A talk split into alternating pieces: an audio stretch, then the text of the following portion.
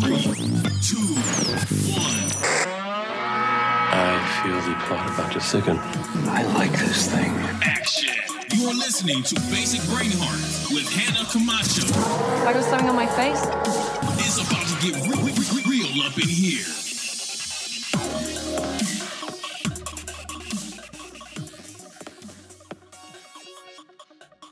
And I remember we had a moment where we were reading the scene for the pilot. It, we were kind of like a third of the way into it, and she kind of gave me a look, and then she kind of went off script and started to improv a little oh, bit. Oh, wow. And I kind of looked at her like, oh, yeah, okay, yes. Here we go. Yes.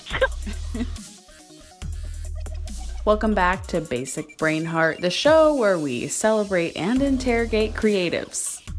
Today we have a really fun interview with Donna Lynne Champlin, who is one of the co-stars of Crazy Ex-Girlfriend, which is a show on C W. We talk about everything from how she came to be on the show to how a fine arts degree actually affects your parenting skills for the better. And we even get into why disengaging from social media is just great for your mental health. Donna Lynne was a great sport, and it was so great to have her on the show. So without further ado, again, I'm going to let her do the talking now. Well, Donna Lynne, thank you so much for hopping on the show today. I know you have a busy week going on. Sounds like you're going to be traveling here, there, and everywhere. Yes, yes. Some for work, some for family. Um, Good times. Well, I'm actually um, doing um, T V stuff. I'm doing a recurring character uh, on an, on another show. Fantastic. On Comedy Central. Um Can you share what I mean, show it is, or is that is that under wraps I for now? I can't. Isn't okay. that so, so Dang like, it, right? so posh? I can't, you know, only because the casting of it is a bit of a, I don't want to say an inside joke, but sure. Um, my my casting is, is somewhat of a joke that none of us want to ruin.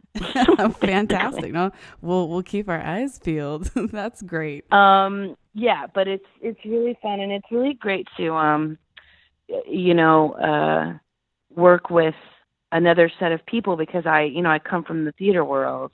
Totally. And um, Crazy Ex was kind of is like the only T V experience I've ever had where I haven't been just like a day player. Wow. That's yeah, super interesting. I mean, I've, I, I'm genuinely super curious about how that transition has been for you. So I have a few questions for you along those lines in a few minutes. But has it been a smooth transition, or has it been kind of tricky for you? Um, it's been tricky. Um, I will say that, uh, you know, I'm incredibly lucky and very grateful that the show that I ended up being on was just full of so many amazing, generous people. Totally. Um, not even just the actors, but also the crew. Um, because, you know, when you're new to television, really, you know, what affects the people that are most affected are the crew, the totally. camera crew, the grips, the props, the continuity, the lighting, the D P, like those are the people that you sabotage by accident. All day long. Excuse me, I have a cold. Sorry, everybody. No worries. Those are the people that you accidentally mess up all day long sure. um, until you learn. And uh, it's also like just a completely different language on a no on doubt. a television set. So it's like, you know, they'll say stuff to you like, okay, so you're going to like do a banana and blah, blah, blah. And I'm like, what? What? I do a what? It sounded like you just said banana, but that's a fruit. So what? They're like, no, do a banana. You're like, I don't, I don't, like, for the first, like, four episodes, I just felt like I was constantly walking around in, like, a language immersion program. Wow. And I was just, I just was like, oh, I'm so sorry. What does that mean? You know, I'm so sorry. I'm so confused. Just take, just, please just take one minute and explain that to me. And luckily for me, I was on a show and with a crew that was so incredibly patient and kind with me. And That's they would fabulous. take the thirty seconds, which is expensive in television. Sure. I mean, I, I think somebody told me that, I mean, I'm sure I'm quoting this wrong, but something outrageous like every five minutes on a T V set is like ten thousand dollars or something. Wow. Do you know what I mean? It's like yeah. time is definitely of the essence.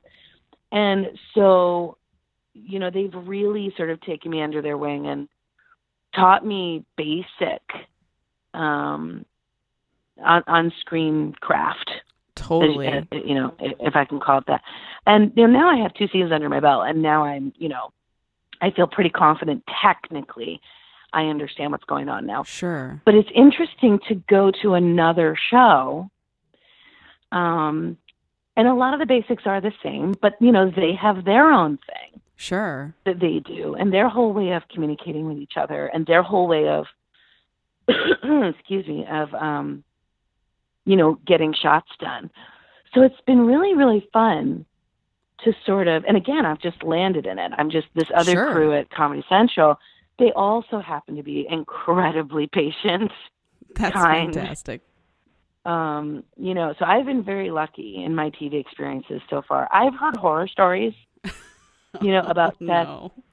and crews and casts that are horrible, but I, I'm knocking on wood right now. I personally have escaped that so far. That's great.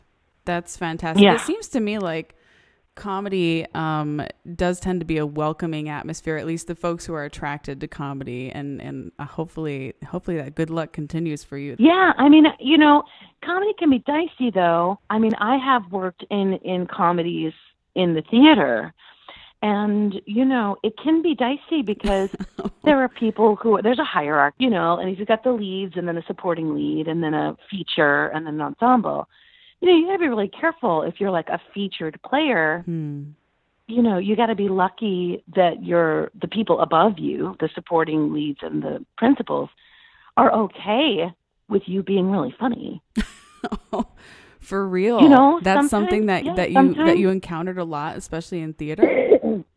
No, not oh, okay. a lot. Okay. Not but a lot at all. But okay. I'm saying, because, you know, you've got people who have a, who feel a great responsibility in the in the bigger parts. Sure, okay. And, you know, they, they want to make sure that they're delivering, and they want to make sure that, you know, I think it all comes down to a level of confidence and sure. security. I have a great story about Oliver Stone, actually, or Oliver Platt.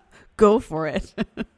We were doing um, As You Like It in Shakespeare in the Park a few years ago, I think about nice. four years ago.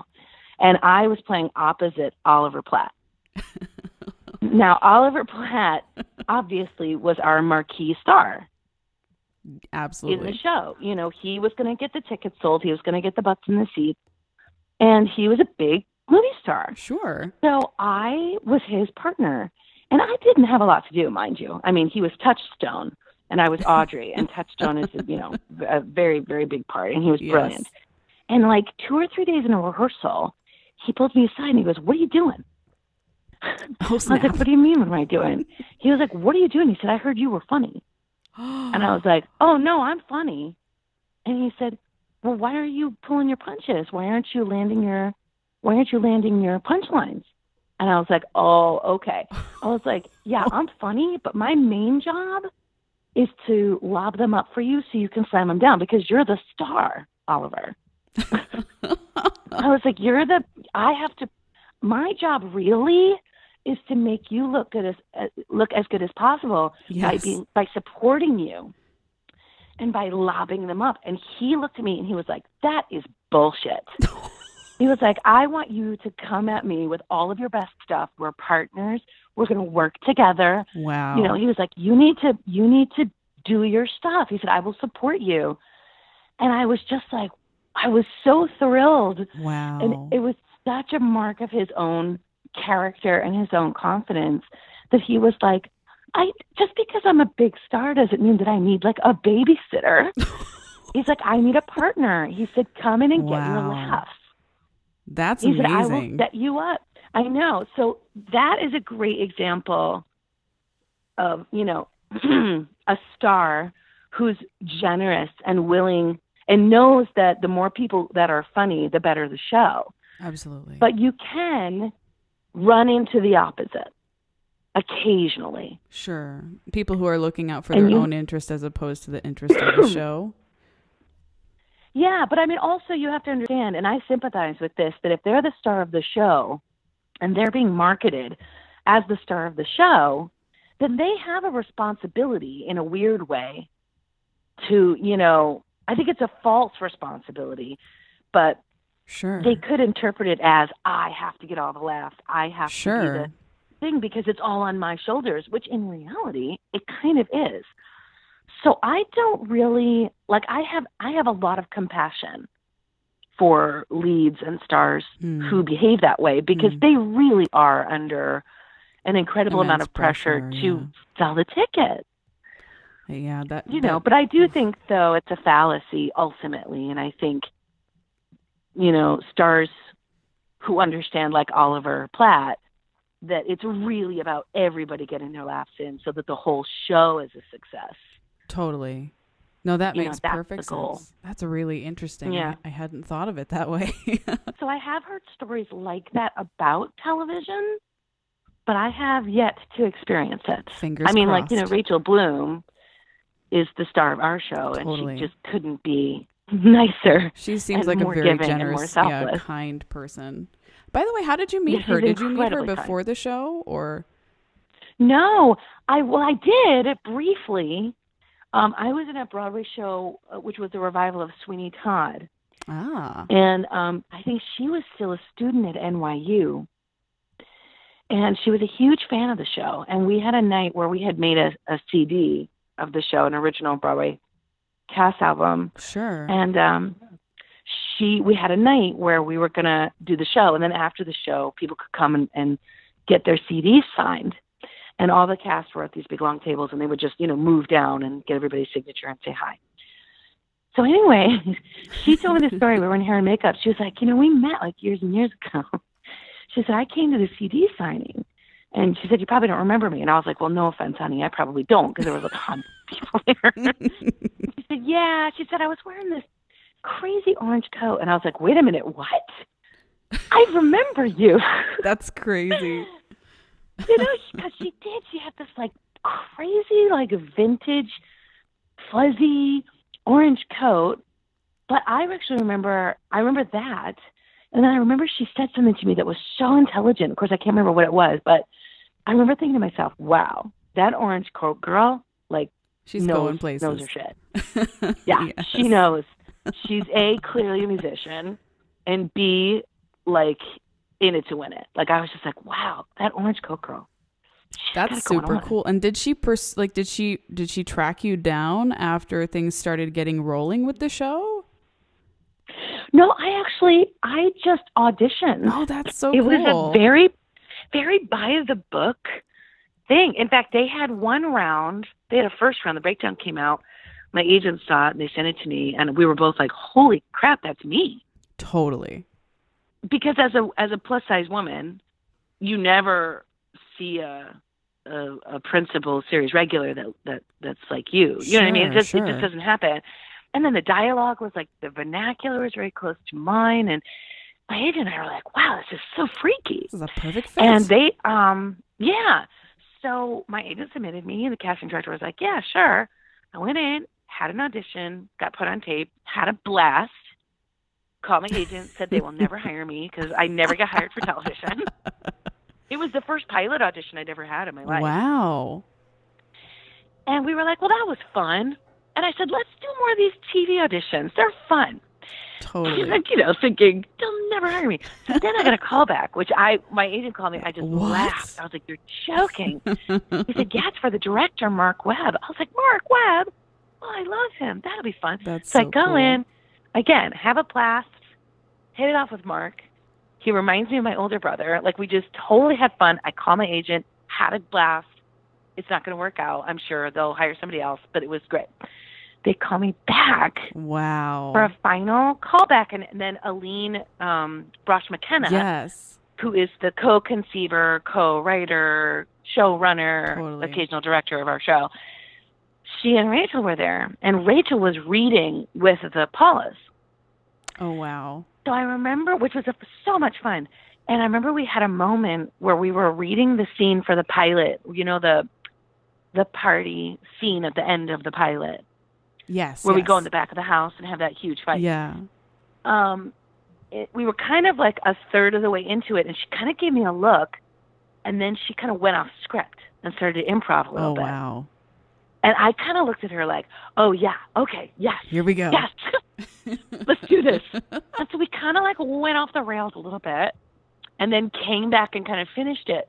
But we just, it was just fun. You know, we just had like a really great connection. Absolutely.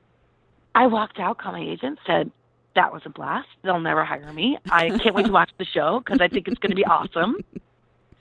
And then not long after, I think like a couple weeks, Aline and Rachel both called me personally at home. Wow. Which I guess is unheard of. Wow. Um, I, I don't think that's a thing that's done in, in the television That's amazing. World. So that was incredibly, you know, gracious and personal and lovely. They seem like they try to break the mold whenever possible, and I'm sure that's something that uh, is is refreshing. Well, Aline, actually, since she's, um, I mean, Aline Brosh McKenna is like a big deal. Totally. You know, she wrote, she's a huge screenwriter. She knows her stuff. She's incredibly yes. well respected. Yeah. And I think, you know, she doesn't, she hadn't really worked in television a lot. And what what was really important to her, and what I think is part of the success of the show, is that she's constantly having, you know, get-togethers either at her house or just, you know, here and there for the actors and the writers to constantly be in contact. Ooh, again, that's I am neat. unaware of how television shows work in general. That doesn't sound normal from what I know. it, I don't think it is.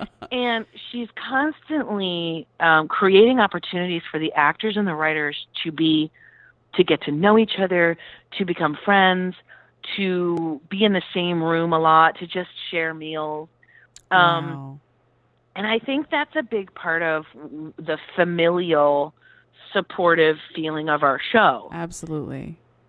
And it you know, seems like there's a parts very, of very you, open communication. Yeah. As a fan of the show, it does feel like Um, they are teasing out parts of, you know, you, like Donna Lynne, in your character or through your character. And I'm sure the same goes yeah. for Rachel, um, because they've gotten to know you. And, and the character development is just so much fun to watch. That that makes total sense to me now.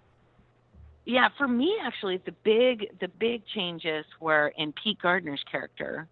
Because originally, oh, yes. Michael McDonald played him in the original pilot. Oh, really? Which obviously we, we, we reshot that obviously when we got picked up. Sure. And Michael was uh, obviously um, brilliant in his own way, but he was just a lot darker because we were doing we were doing the pilot for Showtime. Okay. Um, and ultimately, um, you know, Michael um, McDonald is a, is a huge director now, a huge yeah. television director, and. Um, You know, they asked him to continue with the show, but he was just like, you know, I can't. Yeah, I would love to, but I I can't because I between we shot the pilot and then you know it took so long to pick us up. You know, mm. he had kind of really overbooked himself. Sure. So they had to go look for a new a new um, Daryl, and they found Pete Gardner, who is equally as brilliant, but oh, could not amazing. be more of a different person yes. than Michael. And so where you know where Michael was rather on the on the dark. side. Pete is just, as you know, all light yes. and unicorns and rainbows and cotton candy. Like, that's just where he lives. He is just the sweetest man in show yes. business. And I just thought it was incredible how they, you know, they had auditions. They didn't try to find another Michael McDonald. You know, they really yeah. just opened up the playing field, found the best guy for huh. the job, and then rewrote a His lot of character. stuff around Pete, wow. which I just thought was was wonderful and incredibly successful as well. That's amazing. I love it, and I love Pete so much. He just seems—I mean, I don't oh know God, him, but he so just good, seems like he? the nicest person ever. He really is. Honestly, it's that's all pretty. That's all true. Pretty all true that, life. I know. I, I love, love it, it when people are like, "I love Daryl," and I just want to go, "He's real. He's real. He's Pete Gardner. That's really Pete." This. That's really Pete disguised yeah. as Daryl. That's really yeah. Weird. No, he's he's he's just one of the best. Oh, that's awesome! I love it. Well, we've jumped into present day quite a bit, which I have, I'm eating it up. Um, but I would actually love to know a little bit more about your history. And of course, I had to do some research online, naturally. Um, and I, I know what Wikipedia told me, but that's about as far as. Oh I, Lord, as as I don't I even know what Wikipedia is saying Wikipedia about me. Wikipedia says. These days. This is what Wikipedia says, that you started okay. off in theater and music when you were young. True. And that you True. ended up studying it in school at, Uh, let's True. See. Um, and then I believe, did you get your master's as well? I didn't. I went to okay. Carnegie Mellon okay. University. I got gotcha. a, a B F A. Okay. And then I, I went for a semester to Oxford. Oh, and nice. studied um, Shakespeare and Chekhov. Fantastic. So before um, that, like, did you, when you were a kid, did you get into music and theater because you wanted to, or was it more of a, my parents kind of gently nudged me in that direction? Oh, no, it was all me. It really? was definitely all me. Um, uh, what age did you start? I started tap dancing at three and a half, but here's how wow. I started tap dancing. This is a funny story. I, um... I was um, three and a half, and I, you know, my mom had dropped me off at a neighbor's house. You remember when we used to do that, where we used oh, to yes. drop our kids off at neighbor's house? Um, and she went to pick me up, and the neighbor had an older daughter, and the neighbor was like, she just jumps around a lot. She's got a lot of energy. And she said, why don't you send her to dance class? You know, my mom, it never occurred to her to, like, send me to a dance class. She said, oh, okay. So we audited this class. It happened to be a tap class at Maryland Schneider School of Dance in Rochester, New York. Nice. And I was like three and a half, and I'm sitting on the side, and I'm watching this beginner tap class. And, you know, those beginner tap classes where they mostly just stand there totally. and do a couple shuffles and uh, sing adorable lyrics and wag their finger at you. Yes. Um, so one of the lyrics was like, and don't forget your tap shoes. And I apparently... and very uncharacteristically went ballistic. Like, huh. my mom was like, what? She was like, what is wrong with you? And I was hysterical, saying, literally indignant, how could you take me to a tap class without tap shoes? They literally just said in the song, don't forget your tap shoes. How could you do this to me? Mother. And she was like, wow, okay. So she signed me up, and... I started dance at, you know, four, I guess. And then I started wow. piano at seven. And then I started flute at nine. And then I started singing at eleven. Holy moly, and I woman. never studied acting until I went to college at eighteen. Wow. Okay. So it was all, it was basically all music to that, up until that point. Voice? Yeah, did I you mean, take I was voice very lessons? Lucky. You may have just said that, and I just... It, it I maybe... did. I okay. started voice lessons when I was in junior high. Okay. I mean, I was incredibly lucky. Rochester, New York, um, that section of it where I grew up in Greece, um, has got a lot of support for the arts. Huh. It's a very... Um, I mean, ironically, it's a very Republican district, but there is a lot of arts going on. You've got the Eastman School of Music, you've got Hochstein, you've got the Strong Museum... It's incredibly supportive of, of wow. art. And I happened to go to a high school that was just very, it was a public school, but it just had a really, really strong music department, music and theater nice. department. And, you know, I, I think I probably would have been in this career anyway if I hadn't grown up going to Greece Athena, but I don't know if I would um, have been as well prepared. Sure. I huh. learned discipline very early on. I learned... you know, technique early, early on. Um, you know, I got a lot of really great, important lessons kind of drilled into me at a very young Absolutely. age. Did you feel like um, performing came naturally to you? Did you ever struggle with uh, nerves, stage fright, or was it pretty pretty easy for you? It was all it was all pretty easy. I did have a moment where I, because I was also a pianist. I kind of got to a point where I didn't quite know what I wanted to do with myself as sure. like for a, for a, a living. In fact, when I when I auditioned for colleges, I actually auditioned at a bunch of different colleges for a bunch of different majors. Huh. Um, because I was so paralyzed, um, I didn't quite know what to do. And I thought, I think whatever it's unfair to ask eighteen-year-olds to choose their life path personally. Do you feel like uh, studying uh, the arts in school, because some people say, you know, if you study the arts, you're never going to make any money, of course. So there's that sort of brain-heart conflict going on. I know what's smart. Yeah. I know it'll make me money, but this is what I really love, and this is what I want to do, which I kind of combined both of them when I went to school. I studied theater, but theater education. So I would, was supposed to be a high school theater teacher. So I found a way to try to combine both of them.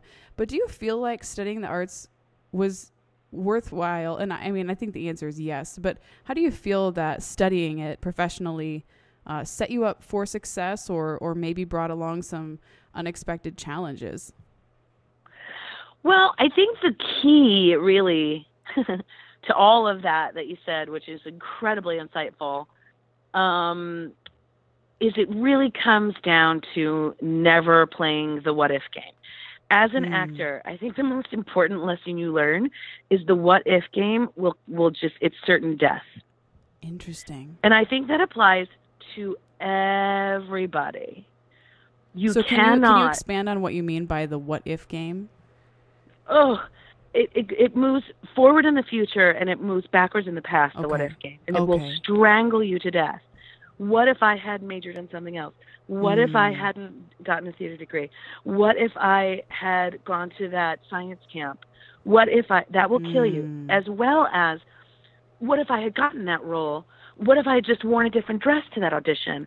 What yeah. if I hadn't decided to pass on that role and take another one? Sure. The what if game will kill you no matter what you do for a living. Hmm. So honestly, and I don't know if I learned that because I'm an actor and you are constantly put in the position of playing the what if game if sure. you allow yourself to succumb hmm. to that. yeah, no, no but doubt. But I will say, I will say, having been, you know, an artist and, and having studied theater, you know, I, I think what's most important and why, you know, arts education in schools is so important and music education is, is so important mm. is because arts is the one discipline that really uses all hemispheres of your brain sure. at once. So, you know, you may be learning a piece of music, but you're also at the same time learning how to problem solve. Say you learn yeah. an instrument, then you learn, then you get in part of a band. Then you learn how to play with technique, which is one side of your brain, but also with feeling and emotion, which is another mm. part of your brain, but also play with a whole bunch of other people and realize that you're a part of something bigger. Yes. That's another part of your brain. Yeah. So I really feel like if you get a theater degree and it ends up not being what you follow through on, I think the theater degree ultimately is more valuable in brain training it's skills. A good, very problem good point. Solving. What, babe?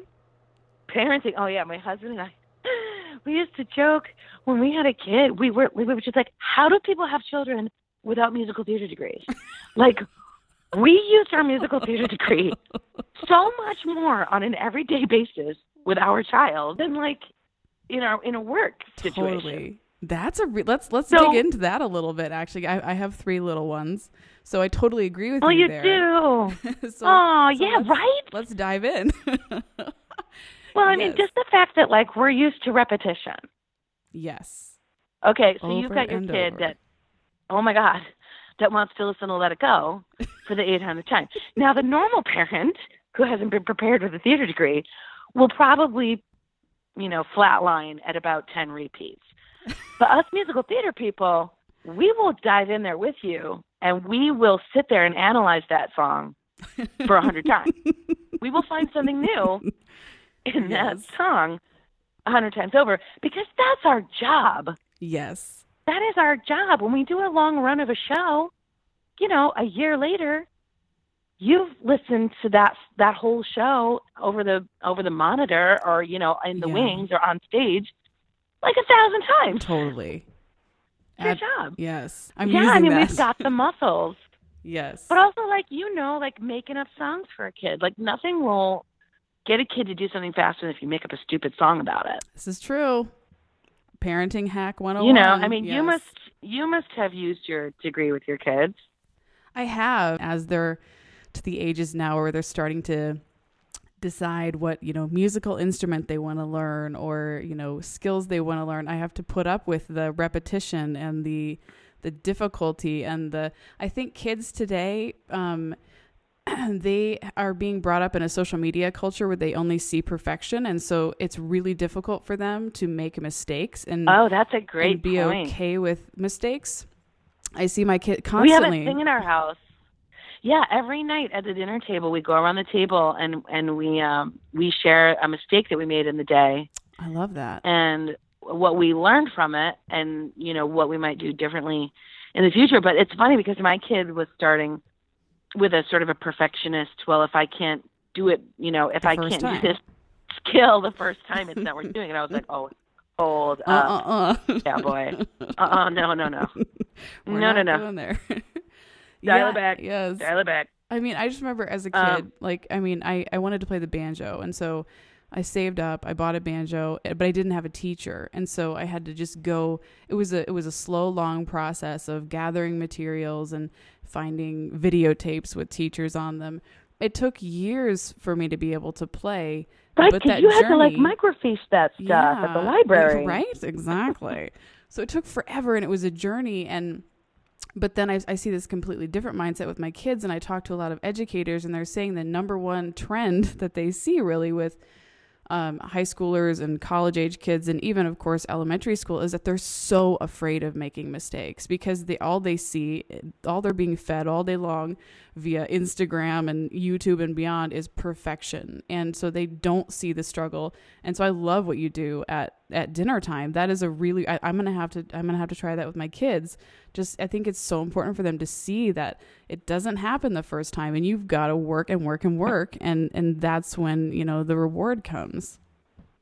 Well, and the big thing also too, I mean, again, my kid is little, he's five, but to know that mommy and daddy make mistakes every day oh, and yeah. that it's not something that you outgrow and it's not something you know, that, that life is about making mistakes yes. every day. You know, and I, I think that's one of the, I, I love that um, one of the best parts of, like, Rachel's character is that she's so, so severely flawed. Yes. Um, and female. Flawed while female. Which is it's unusual fabulous. On television. Yes. You know, and I love that we're all... You know, every you watch on Twitter, the fans get mad, you know, when when Daryl is unexpectedly mean to someone or when Paula is unexpectedly mean or if, you know, they get really mad. But I kind of, we kind of love that, too, because I'm like, but that's real life, y'all. It happens, you know, folks. You've had days where you've been a dick. Yes. You're a nice person, I'm sure. Everyone has, like, I'm a good person. Decisions. Right, right? Exactly. You know, so it's kind of refreshing when, as an actor, you know, you see a storyline coming down the pike where you're like, oh, Twitter is not going to like this.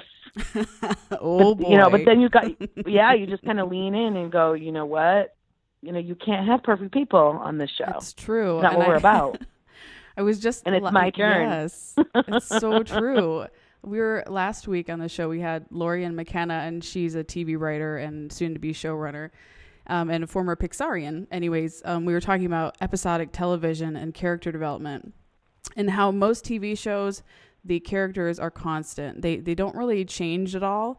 But I think that Crazy Ex-Girlfriend has certainly broken that mold a little bit because in real life over the course of years, we do change. And I think Paula's character, especially in the second season, you see a lot of change going on for her.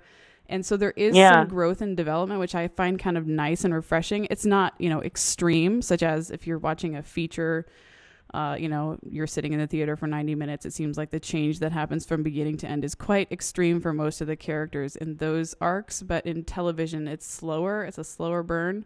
But um, yeah. how has the development of Paula been for you as you've been working through Well, that? Again, I'm really lucky to be on a show with people who think the way I do and who write the way I think. And um, I have to say it, that as far as like going back to what we were talking about, coming from the theater world to the television world, one of the most terrifying things for me or could be terrifying is, you know, you do a theater job, you know, before you even audition for it, you read the play. Sure. Sure. You know, you know how it begins, you know, how it ends. You know, generally there yes. might be some workshopping of it. It might change a bit, but you know, ultimately, you know what's being asked of you. Absolutely. And you can choose from having already read it, whether you want to participate or not, you know, on a serial television show, the writers, the brass at C W, you know, anybody more important than you, of which there are hundreds, by the way, on a television show. That's hilarious. People think actors have any power. We don't. Um, There are so many people above you who have yes. more power, who can figure out, who can basically decide for whatever reason, you know, your character is now going to be a serial killer. Or you know what I mean? Like you just, yes. And again, I'm very lucky. I'm in a show that is very much in line with my own personal beliefs, so I don't mm. ever have to worry about that. But I can imagine how terrifying that must be to say, you know, you're an actor on a show for season one, and then all of a sudden season two, like, you get a new showrunner, or, you know, you oh, get snap, new writers, yeah. or you get a new boss Oof. At the network. And then all of a sudden, you know, you're, you've signed a contract for potentially seven years of your life. Yeah. And the game oh, changes. Goodness. And it's like, oh, geez, you know, I have to say these, I have to be this person, I have to say these things, you know, so it is, it is very sort of terrifying in Absolutely. That sense, to be an actor on a serial show. Um, if you're not as lucky as I am mm. to be on a show that is so in line with your own personal beliefs, you know? Now with Crazy Ex-Girlfriend, you're, uh, I, from what I've heard at least, it caps off at four seasons. So hopefully you'll be lucky enough to have that core group the whole time. I mean, that would be awesome. I, you know, I mean, I applaud Mark Pedowitz, who's the president of C W. I mean, he's our, our biggest champion. That's great. Um, and he truly, truly, truly loves the show. And, um, you know, I think us being a four-season show and always having been a four-season show, whether we were going to be at Showtime or at C W, sure. I mean, one would hope that if they picked us up for a season three, they would pick us up for a season four just so we could finish the story. Yes, please. um, but, you know, I mean, there are a lot of moving parts at a television That's true. Network. Yes. And, that's a good point. You know, so you can't really count on anybody. You know, you can't, you can't, ex- I, I mean, I don't say count on because that implies oh, that sure. they would be letting us down. Sure. It's more rely Nothing on, is for certain. Yeah. I mean, that's another thing, you know, just being in the theater, you know, it, that is really very prescient where, you know, you're on it, all of a sudden you're on Broadway in an open-ended run, and then Tuesday you get your notice and you're out of work by Sunday. Oof. So, oh, that sounds like a, a nightmare, the, the a world of uncertainty. Um, it is. It oh, absolutely goodness. Is. But you just, you know, you kind of learn, it becomes a part of your daily life, and you kind of, yeah. you know, get smart with your money. And when you have yeah. it, you invest it. And, totally. You know, when you need it, you take it out. But sure, I think for all the New York people on the show, it's the job security of just a season blows our is, mind. It's amazing. You know what really blows my yes. mind? What? Is that like, say I did a year-long run of Sweeney Todd on Broadway, right? Yeah. Say my house, I think the house held, oh, I don't remember. It was hundreds of people was in, in a house a night. Sure. More people came in The Craziest Girlfriend for one show than saw the entire run of Sweeney Todd. An entire wow. year of my life. More people. And to top it off, Craziest Girlfriend is like one of the lowest watched shows on our television. Like, yes. It just blows my mind.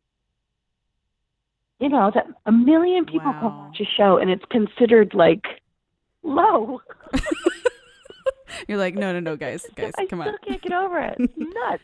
That is, that's amazing. And the parallels between the two, because I think, uh, like, I think Crazy Ex-Girlfriend takes the best, well, some of the best parts of theater and gives them a stage, if you will, on television, which I love because I, I love Broadway. I love the theater, especially musical theater.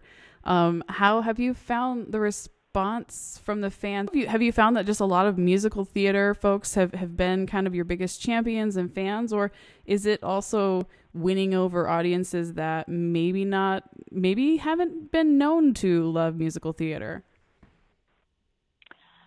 I don't know. I mean, it's a tough question to answer because I don't really know who's watching. Yeah, you're not really interfacing with the fans, so it's probably not a fair question. um, what's interesting, though, is to, I mean, I I can gauge things on Twitter. Like, any, any sure. like what's interesting is, I think I did have, a, and I'm not really recognized a lot.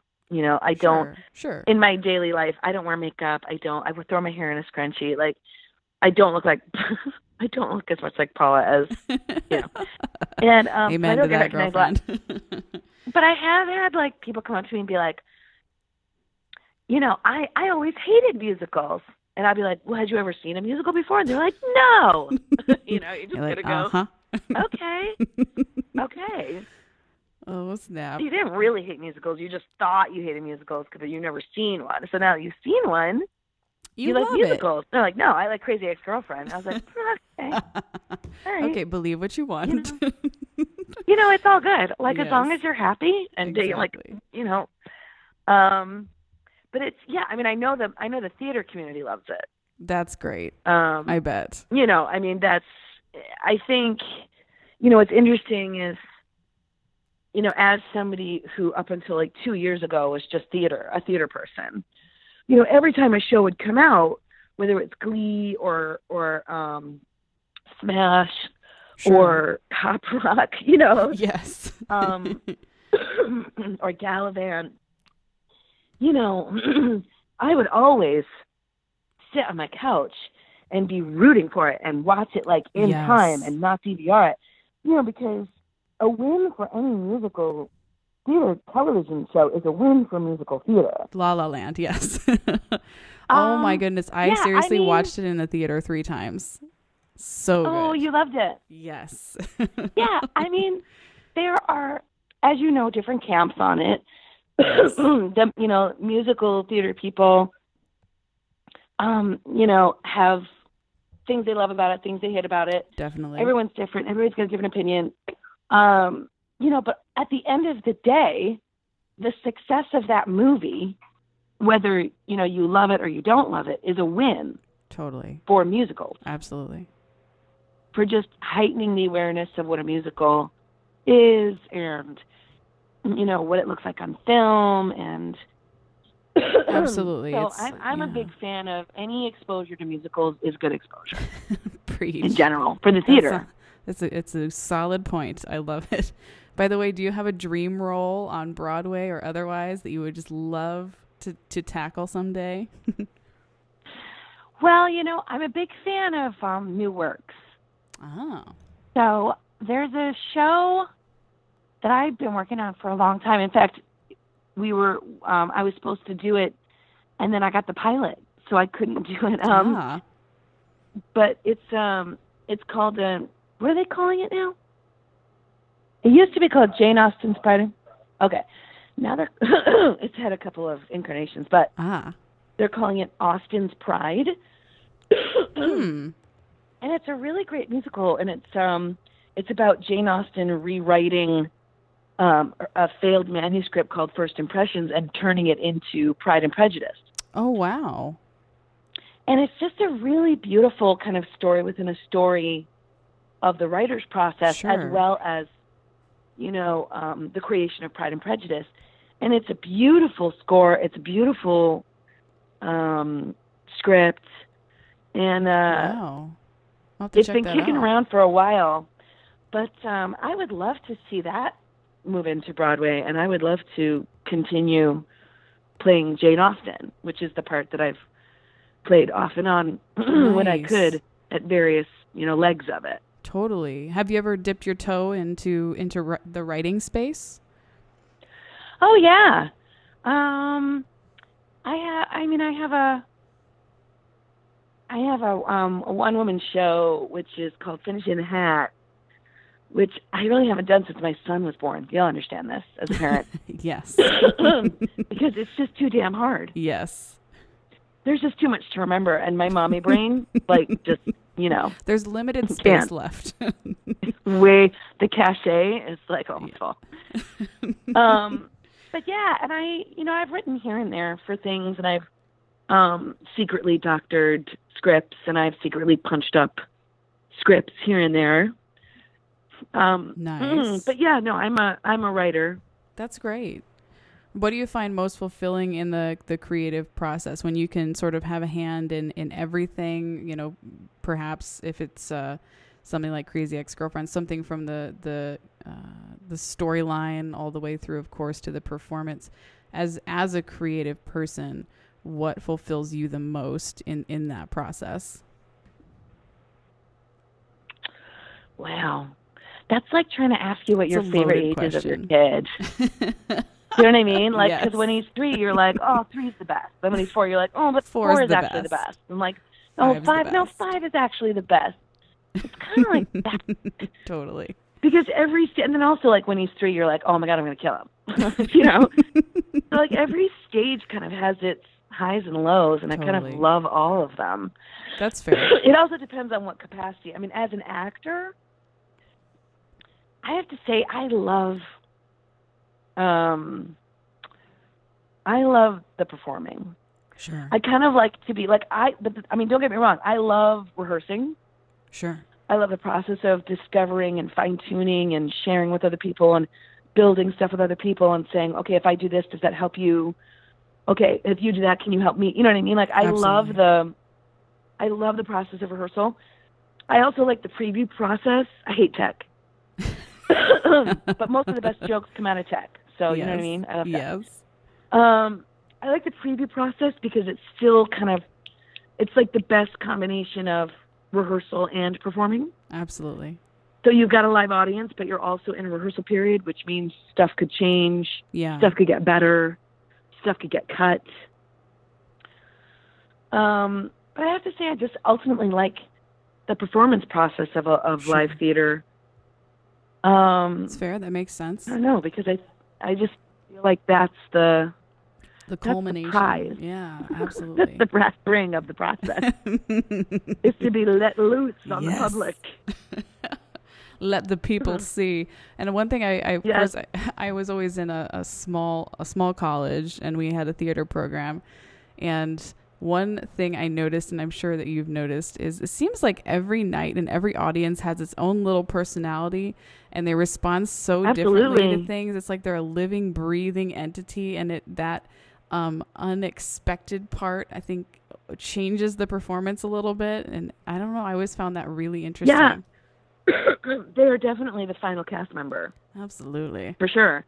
And sometimes they're great, and sometimes they suck. Sometimes on, they are guys. so awesome, and they throw that ball back to you, and sometimes they are just dead weight, and oh. you want to fire them, and you can't wait for the show to be over. You know, it is really amazing. I don't think audiences realize how vital they are to the experience they are going to have. Absolutely. You know, if you got an audience that's giving you love, you are going to get a, a, a great show back. Not that we do it on purpose. It's really an energetic exchange. You know, imagine Absolutely. you're playing catch with, you know, a really great baseball player or somebody. Now, they don't have to be great. They just have to be into the game. Totally. You know, imagine you you got an audience that's catching the ball, or at least running after the ball and throwing it back to you. You know, and then imagine playing catch with someone who's sitting in a chair with their arms crossed, making no you fun. throw that ball and then run yourself and go grab it again when they Absolutely. refuse to catch it. Then run all the way back to where you were, then throw it again. You know, that yeah. person's going to get tired. That's true. That's a really great analogy. I, I, don't, I so forget true. what actor said this. It's a famous story, but at the at the stage door, I can't remember who said it, but an audience member was at the stage door, and they, they were just rude, and they said, well, you were terrible tonight. And he shot back. He was like, so were you. And I thought, touche. Yeah. Oh. I think that's what that's what I enjoy most about theater is is the audience aspect, and even being in the audience and trying to kind of, you know, get everyone on the good vibe wa- wavelength rather than, you know, the the brick wavelength. It's so much fun. Yeah. That's awesome. Yeah. So is there is there anything these days? I have one last question for you, because I know you need to get going and you need to get rested up, because colds are no fun. Um, is there anything these days? I know you're right now kind of creating content, so you're busy on that end of the spectrum. But anything you've been watching, listening to, reading, I mean, it could be anything, a book, a podcast, a T V show that you found just really interesting, refreshing, funny, something that you've just enjoyed? Hmm. You may not have had time lately, so if, if, if that question doesn't work, no. that's totally fair. I mean, I'm thinking, I, I'm thinking... I've all those things. I have something for every for everything. um, I don't know. I, you know, it's so hard. I recently like left Facebook. Good for you. And I had a personal page, which wasn't, which was my married name, so it wasn't like, it was, you know, very much like me staying in touch sure. with friends. And I, I felt that I. I was just getting sort of, it was too much information oh, too yeah. fast. Oh, yeah. so I've kind of been in a bit of it. I mean, I still check Twitter, um, part for business and part, you know, to like keep on track of like what's happening in sure, the world. But sure, um, I don't know. Kind of on a, a bit of a content fast, if you will. A little bit, which I think that's healthy. You know, it's very, it's a very fine line because, you know, when you are sort of creating content and, and writing, as I am right now, you know, part of you, it's it's it's difficult to figure out where you're at. As today, the day I go to a museum to sort of just be inspired by other people creating something amazing and bringing it to fruition. Sure. Or is today the day that I turn off the phone, the Twitter, the laptop, the T V, the radio, hmm. and just l- quietly, quietly listen to what my own voice is hmm. today. Um, and I think I think being an artist is sort of finding the balance between, because you can't you can't put anything out if you're constantly getting stuff in. Yes. I just don't think that channel works both ways. Sure, absolutely. So even if I'm, you know, watching television or, you know, I try to balance my output time with my input time. Mm. I don't like to have more stuff coming into my consciousness than I am willing to sort of put out. Mm. Um, so I think that that's kind of, if I have any sort of thought for the day, it's, sure. it's that. It's that I'm sort of trying to find that balance, especially with the world being so incredibly chaotic right yes. now. Yes. Because, I mean, you know, we do have a responsibility to stay aware and to participate mm. in in what's happening right now. But you can only participate to a certain level of ability until you become depleted. And then you have to sort of step back, recharge, get back in touch with what you think and what your values are, and then mm. go back out there. You're so right. I've been, because lately I know I can tend to be on the side of almost, um, uh, I don't have a term for it yet, but Um, gluttony, if you will, in, in terms of consuming uh, content and, you know, binge watching the shows on Netflix or listening to a cajillion podcasts or reading a zillion books. And if I'm not taking the time to exercise my brain muscles or my creative muscles and, and disengage, then those muscles are going to become very weak. Somehow I think we think the more information we stuff into ourselves and the more things we consume, that somehow that's going to make us smarter or better or more creative, but actually that's or feel, not the yeah, case. Or feel less empty. Yes. Totally. It's not the case, And I think though. I actually did that. I, I went I went over too far, like right after the election. I mm. kind of binge binge ate my feelings totally. in, in information. Absolutely. And yeah, and that was one of the reasons where I finally decided You're I was like, like, ooh, I gotta cut I gotta actually gotta cut back. It's so severe that I have to literally cut off an entire arm of my information. Totally. Um that makes perfect it, sense. It, yeah. So it's what I think what I'm trying to do right now is, and also as an artist, you know, you you want to participate in what's going on. You want to get your, you want to support your side, whatever that side is. Totally. But also as an artist, you kind of want to figure out, is there an artistic way that I can be a part of this fight? Like, I mean, like look at Melissa McCarthy. Oh, she's amazing. Yes. And what she's been you know, doing but here's lately, the thing. I know. Well, yeah. But I mean, I kind of, and like, you know, all like Stephen Colbert and, you know, all these really, really funny people, hmm. people using their, their talent and their senses of humor in a way that also supports what they believe and who they are. And I sure. think as artists, we I, I know I feel this pressure. We all feel this pressure of, you know, it's one thing for me to donate to Planned Parenthood and to donate to and to buy a subscription to New York Times and to do all those things mm. that I'm doing.